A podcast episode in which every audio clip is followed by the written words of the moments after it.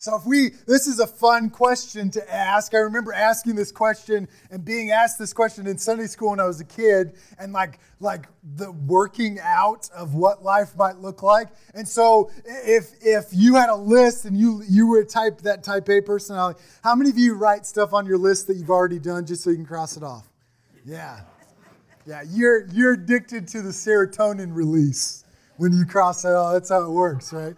So yeah, we, we have the list, but I'm not a list guy, so I like like webs and weird things. And so, uh, what would it look like if, if we're doing the list part? What would be the first thing on your list? And all the good people of the church said, Jesus, good job, right? Yeah, Jesus would be the first on your list because the reality is that Jesus didn't come to this earth and walk in these dirty streets with sandals on. Jesus didn't come and interact with humanity and be and die a sinner's death and rise again and conquer the grave so that he could work his way into your top 10. Right? Jesus didn't do all that so that he might work his way into your top 10. Jesus did all that so that he could be at the top, right? All knees will bow to the name of Jesus. Jesus is at the, the number one if you're the list, or he's at the center if you're the webby person, right? Uh, Jesus desires um, to be at, at, on the throne of our lives and the throne uh, of our hearts. One of the major reasons I think about um, that and, and what that means to me uh, is, is number one, that Jesus wants the best for me and wants more than I could ever dream for myself, right? Like there are times where I get tired and, and, and I sit down. I get tired and I don't want to move forward anymore. I, I get discouraged and that's just it. Like if it was just me and alone and it was it was all me and all my power and all my energy, like there, there's not going to be much, right? Jesus wants more for me than I want for me. And so when I give my life to Jesus, I have this great, there's this great anticipation ha- that happens that Jesus is going to lead us forward, just like we talked about in the prayer time, that, that He's not going to leave us where we are. He's going to call us forward into something greater than we could ever imagine or ever comprehend. And so we place Jesus, we invite Jesus, we, we are shaped to, to know Jesus at the top of our list and at the center of our lives that affects absolutely everything um, that we do in life. So that the goal of a fully devoted follower of Christ is that Jesus is at the top of the list or at the center of everything. This is where God is leading us as his people. But if you're honest, like I am, it's difficult, right? This life is difficult. It's difficult to, to keep our priorities straight. Sometimes the fishing comes to the top of the list, right? Or sometimes something else comes to the top of the list. It's difficult to, to remember that Jesus is Lord and we are not.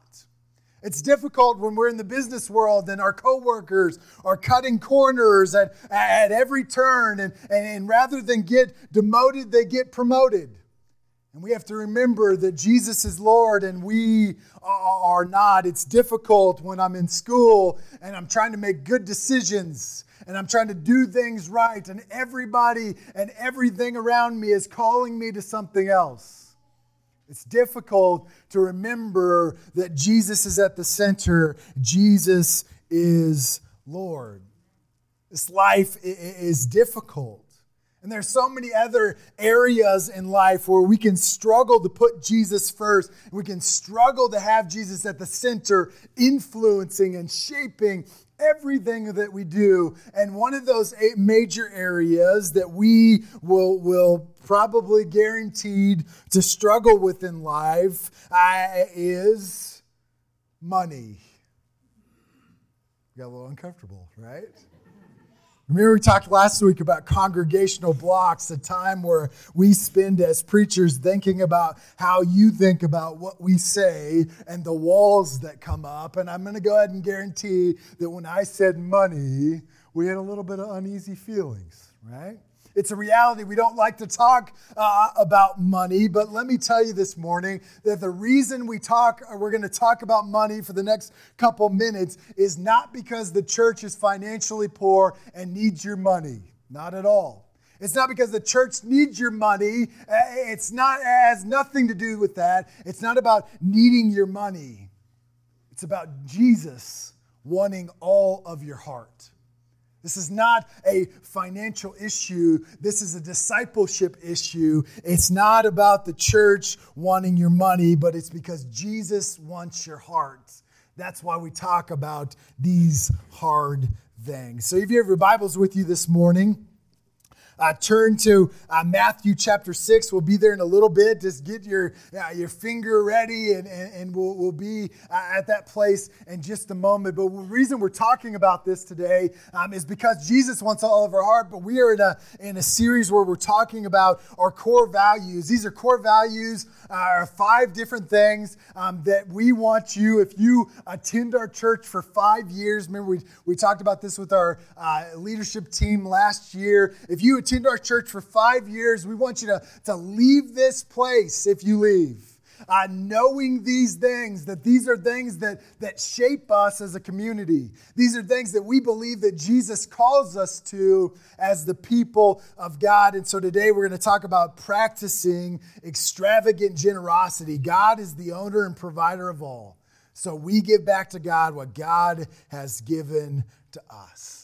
This is an important part of our discipleship that we never talk about because it's that uncomfortable thing. But we have to remember to be a fully devoted follower of Christ is to have Jesus at the top of the list or at the center uh, of our lives. So it's without a doubt important. We must put Jesus first in all things. And here's the reason why. Every time I think about this, I think about an old quote from A.W. Tozer that, that says this If Jesus is not Lord of all, then eventually he will not be Lord at all.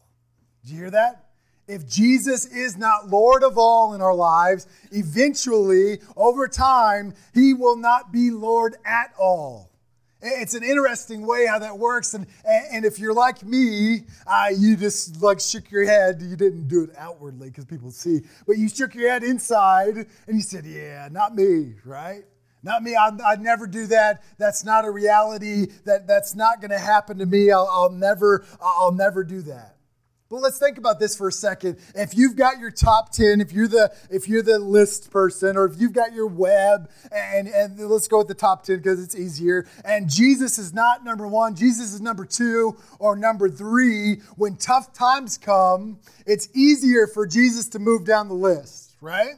When you're hit with, uh, if, if money is number one, or if money is number two, if money is number six, or money's whatever, when financial times hit, when, when hardships hit, what goes to the top of the list if we're not careful? Money. That's all we think about. It consumes us, it rules us, it drives us. And so, if Jesus is not at the top of the list continually, if Jesus is not at the center of life, if Jesus is not Lord of all, then eventually he will not be Lord at all. Moves from three to four to eight to 10 to 25 position in our life, and, and we think that it can't happen to us. Now, I don't care if you're a preacher here this morning or if you just met the Lord yesterday. It can happen to every single one of us. In fact, when we first moved here, we were out to dinner with someone, and I, for the life of me, I can't remember who it was. So if it was you, I apologize. I forgot all about who, who I went to dinner with at this time. But we were at this restaurant in town, and uh, a couple people came in the door, and, and the, the person we were with said, Oh, that's Susie so and so. She used to come to our church, and, and, and, and that's her husband there. And, and so uh, they came to our church five years ago, and so I asked, you know, well, why, they, know, why don't they come to our church? Anymore. And so I don't know. And, and then another couple came in. It was like four or five people that came in into the restaurant because it was like Walmart in that place. You can't leave without knowing somebody. And and we were there, and, and every one of them, it was like, they yeah, they came to our church three years ago. They came to our church six years ago. They came whatever. And then for one of them, it was a reaction that I'll never forget. Like it was like, oh, yeah, they came to our church, but I don't think they do the whole Jesus thing anymore. It can happen to each and every one of us. In fact, I know preachers that, that, that have gone to school for years and years and years that just don't do the Jesus thing anymore. If Jesus is not Lord of all, then eventually he will not be Lord at. Well, the good news this morning is this is not a Nike just do it campaign, get it done, or you're a horrible, horrible person and you can feel guilty for a week. But this is a beautiful process of transformation that never stops. Whether you've been a Christian for a day or whether you've been a Christian for 80 years, it's a process that never stops. God is continually leading us to, more and more devotion to Him. Now, many of us know the story of, uh, of God's people, the story of Israel, how that they are slaves and, and then they are set free how they uh, wander, they were brought into the wilderness, and, and God provided for them their needs, the manna that comes from heaven. And God led them and took care of them, uh, led them by a pillar of fire and a cloud in the day. And God was continually inviting them down the process of shaping. Some say that they left Egypt, but God had to get the Egypt out of them right? It was a process. It was a, it was a it was a process of shaping for god's people where they learned to be fully devoted to him they learned to totally rely on him. And the good news this morning is that that story is our story that i was once a slave that I have been set free, that God has provided for my needs, that God leads me each and every day through the voice of the Holy Spirit. God continually shapes me and calls me to know and understand that, that God is the provider of all. And God is leading me, just like God led his people and, and calling them forward to a land that they couldn't imagine, a land that was flowing with milk and honey. So God is, is calling us to a life with him that we could never dream up, even if we tried.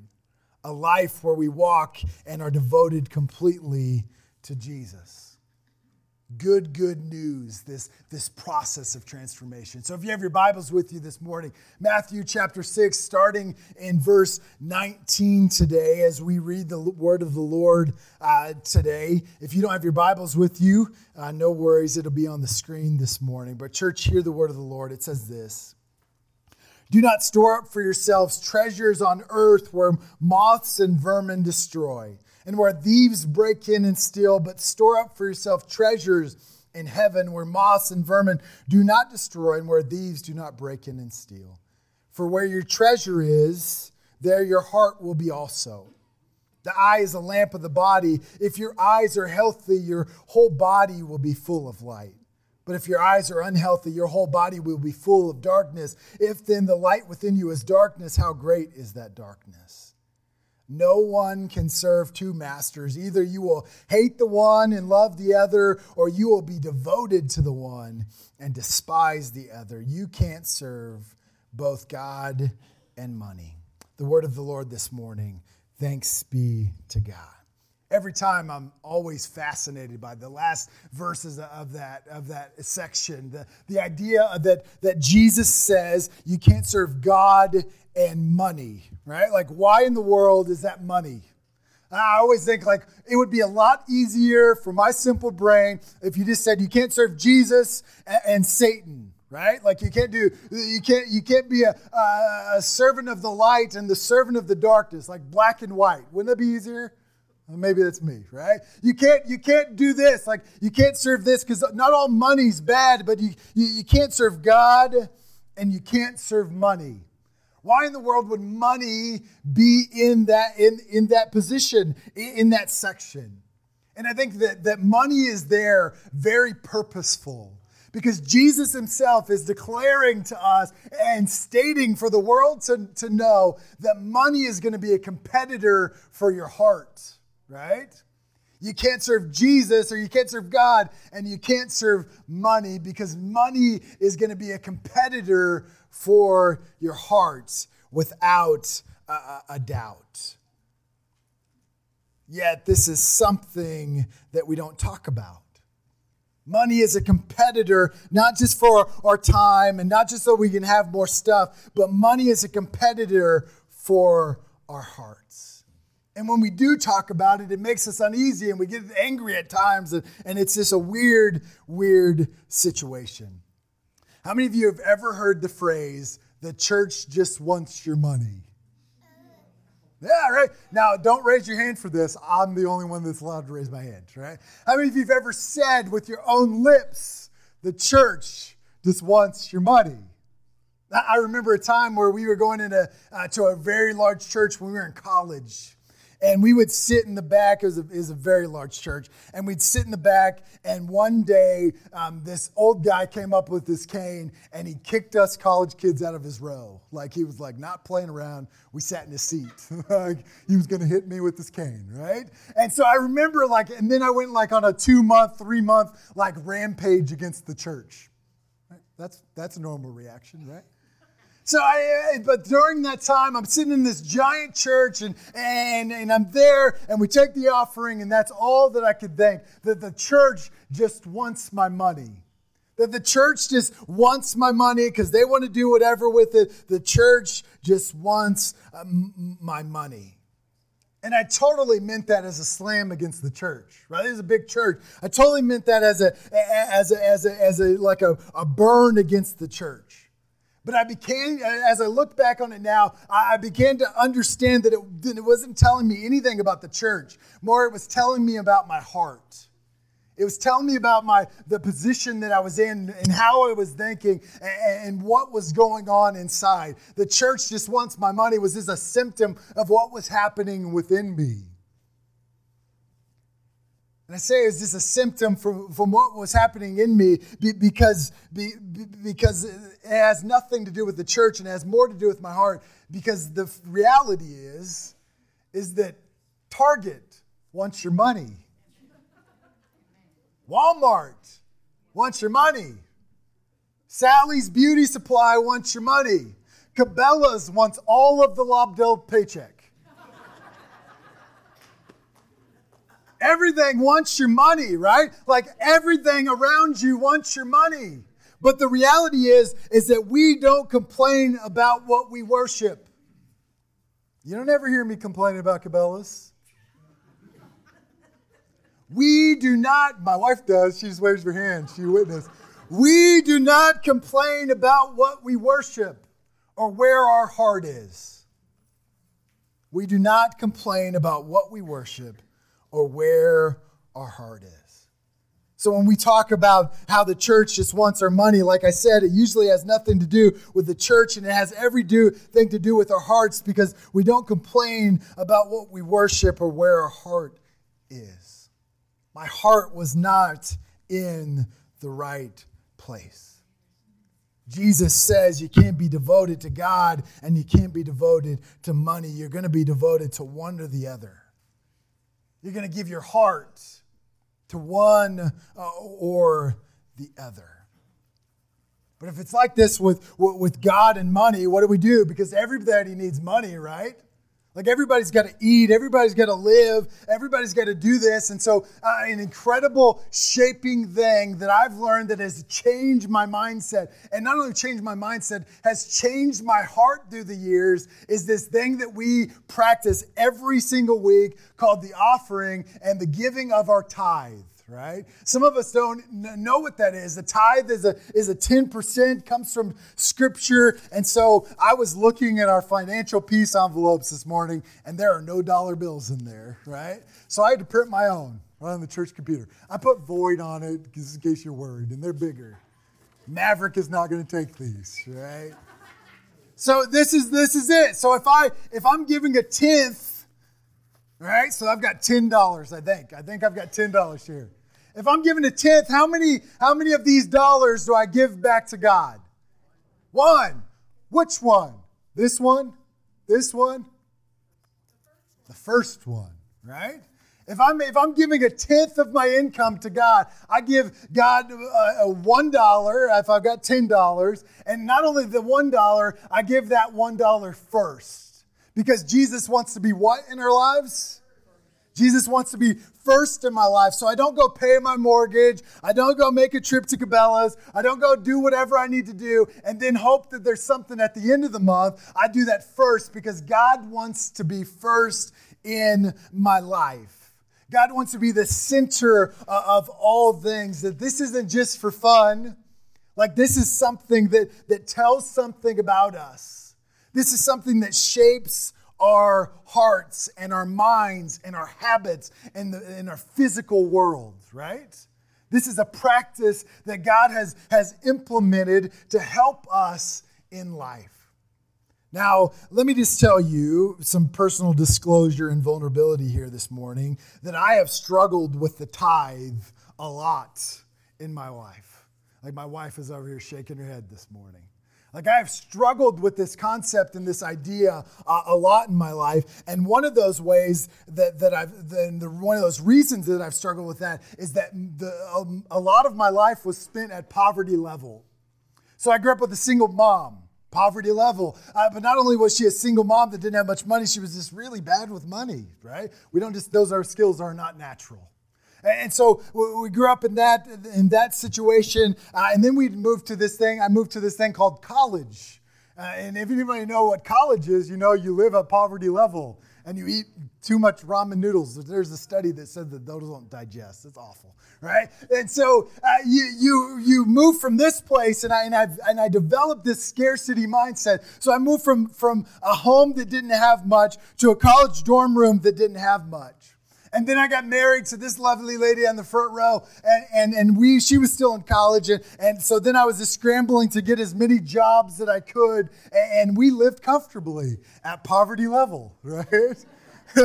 and we were there and, and, we lived comfortably at poverty level. And then we felt like God was moving us to be uh, volunteer missionaries in Italy.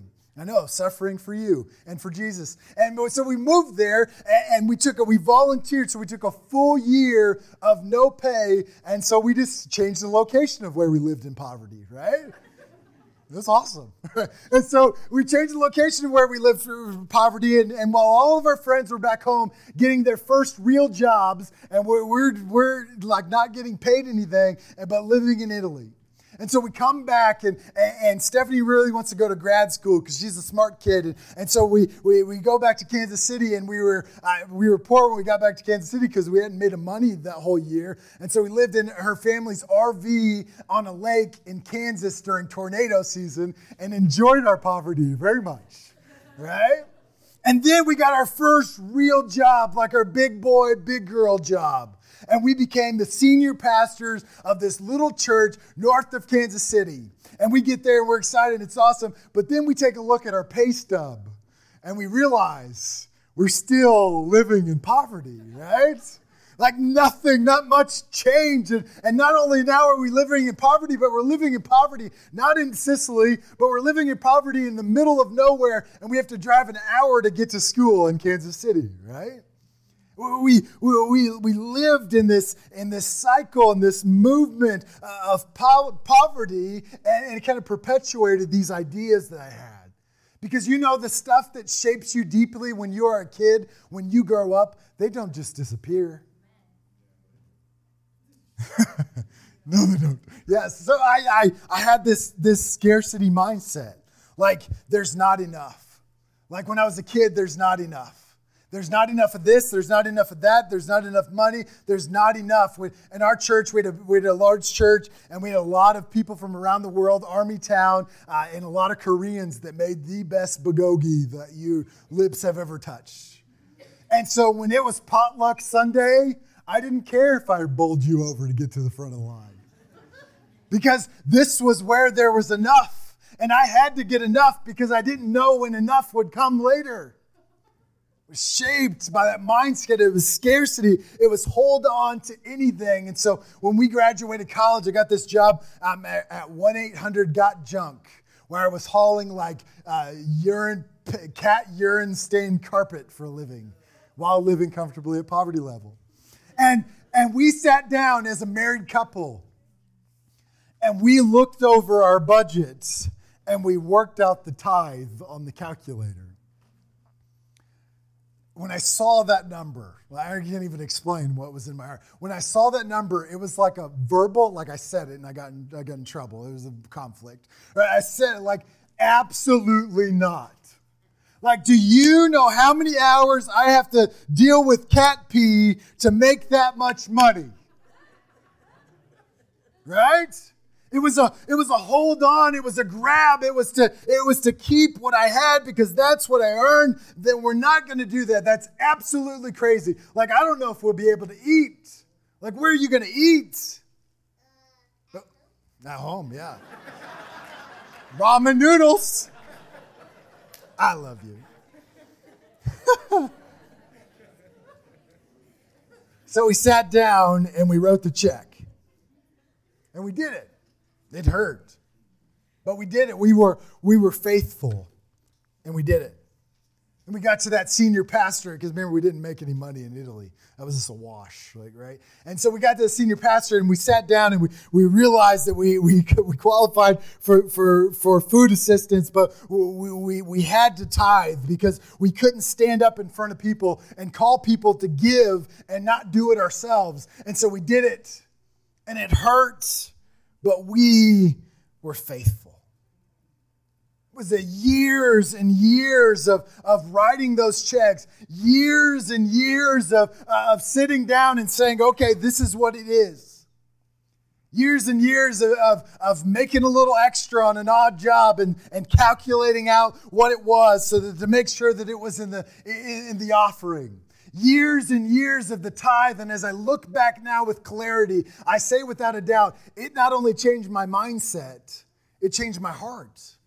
It not only helps me break that idea of, of scarcity that I have to grab on because there won't be enough, that, that, that there isn't enough. It completely breaks that idea, but it changes our heart that we are people and we can become people of extravagant generosity because God will take care of us. That God is the owner and provider of all. Tithing is without a doubt a shaping practice. Tithing allows me to place God at the center of my finances, yes, without a doubt. But it's also shaped my heart to understand that Jesus is the owner, that Jesus is the provider. No one can serve two masters. Either you will hate one or love the other, or you will be devoted to one and despise the other. You can't serve both God and money. Sometimes I'll talk to, to someone in the church and, and, I, and I say this, and I'm going to go down this line of thought because I've explored this as well. I'll talk to somebody in the church that says tithing is an Old Testament thing. We don't have to do that in the New Testament. That's not that's not how God sets it up. And and like I said, I'll talk about it because I like I'm cheap. Like I explored that avenue, right? And, and, and, so we'll, we'll discuss this and we'll talk about this and, and we'll look at, at, at, the scriptures and, and we'll, tie, we'll, we'll, we'll find that tithing is a biblical principle that actually came before the law. And we also see in Matthew 23 where, where it's, it's talked about uh, uh, again. But, but behind all that, if we've learned anything, if I've learned anything from all the classes and all the stuff and all the life lived, is that grace always gives more than the law. Without a doubt, grace always gives more than the law. Grace is extravagant generosity. So be careful if you want to go that avenue because it might be more than 10%, right? You might want to stay away. The reality is, is that grace is extravagant generosity. And so I find myself at the same point, at the same point that I found myself when I explored it years ago, is how dare I like, how dare I use the blood of Christ to get out of something that, that, will, that will shape me and move me to put God first in my life? How dare I eh, explore that avenue so I can give God my leftovers? That this is not about the church getting your money, but this is about Jesus getting your heart and all of it. This is about Jesus being at the center of our very lives. This is about us declaring that Jesus is Lord of all of my life, absolutely everything. That this is a heart issue, not a money issue. If giving is a heart issue, then we've got a little bit of a problem. And the problem is, is that if it is a heart issue, then, then only 5% of evangelicals gave a tithe last year. Out of all of us, not just Church of the Nazarene, all of us, only 5% of us gave a tithe last year. In fact, why is it that we gave more per capita during the Great Depression than we do now? It's a, it's a heart issue, it's not a, a money issue. In fact, that, that makes me like soul itch, that, that feeling of, of something's just not right, and I tithe. It's not a, not a money issue, it's a, it's a heart issue. But there's more than just the, the, the thinking about uh, the, the lack of tithe. Every time I think about it, the, the what if question always comes up. We have lots of social issues in our world. There's lots of things that we point at and we say, that's just not right. Like we need to find a solution for it, but we, but we, we don't. It said in, in one study, if evangelicals would give uh, that tithe, an additional $165 billion would be given for the church to bless the world.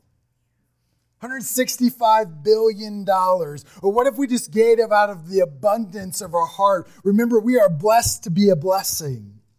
In fact, there's good studies on this. There's an image I hear with, with all the different things of how much it would cost to solve this problem. Every one of them I've shaken my fist at at some point, right? 25 billion of that 165 billion dollars could relieve global hunger. All of these, these difficulties. And yet I stand on the, on the sideline and, and, and shake my fist that somebody could, could solve them. But think about the what ifs. Incredible movements of grace and blessing could be shown to the people around the world all in the name of Jesus. That's the what if. It's good to think about on a big global level, but let's bring it back to Mountain Home a little bit. What if I tithe, or what if I started to give out of the abundance uh, of my heart? what if I what if I gave what I had to give? Like what if? What could happen here in Mountain Home, Idaho, through the Church of the Nazarene? Like, what if we could provide families with more than just a band aid, but structure and systems to help them in life? What if the church could provide a, a rec space or, or a gym where teens and kids in our community could not only play, but they could belong, and we wouldn't have to hear about it on Facebook anymore? Amen.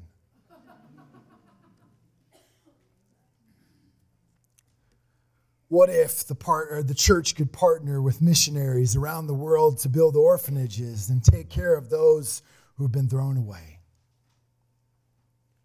What if we had more resources to reach those who are lost and to, to bring them in? To be discipled together and we all get kicked out in the name of Jesus. To scatter in this town and in this streets. What if? Like, what if my investment in the local church, what if my giving back to God made an internal difference in somebody's life? All because I, I, I placed Jesus first in all things. Church, we are a people that practice extravagant generosity, that God is the owner and provider of all. We are people that practice extravagant generosity because Jesus is Lord. And we anticipate not only what we can do with resources that, that, God brings about, but more importantly, we anticipate what God can do with people where Jesus is at the center of their lives in all things. That this is a journey, that we are God's people, and He is leading us to places and spaces that we could never imagine calling us to place Him first and at the center in all things. Well, this morning, as we have the opportunity to respond in, in worship, we um, not only have the opportunity to respond in worship, we have the opportunity to come forward and to receive communion, to come to the Lord's table today. We remind you that you don't have to be a member here or jump through any special hoops. We just ask that you are in need of God's grace, which we all are. But we are going to come forward and we are going to receive the bread, which reminds us of the body of Christ broken for us. And we're going to dip that bread in, into some juice that calls us to remember the blood of Christ shed for us, all given in extravagant generosity on our behalf. So we ask you to come and to receive. Let's pray this morning, church. Lord, we thank you for your extravagant generosity towards us. So we uh, take these elements of communion and we come to your table that is open for us, one that you've invited us to. Lord, we thank you for the ways in which you uh, have shown your generosity in our lives. Lord, we ask that you would continue to shape us as your people, that you would continue to, to call us forward, even at times we just want to sit down. Lord, we, we pray uh, for our discipleship and for the ways in which we respond to your moving in our lives. Lord, maybe this morning we're, we're all good with money, but you've invited us to um, explore another avenue where you are not first. You are not the center.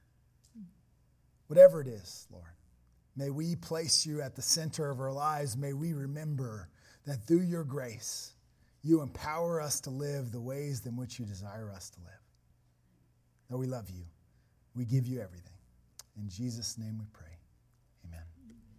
May you go from this place with hands like this, remembering that God.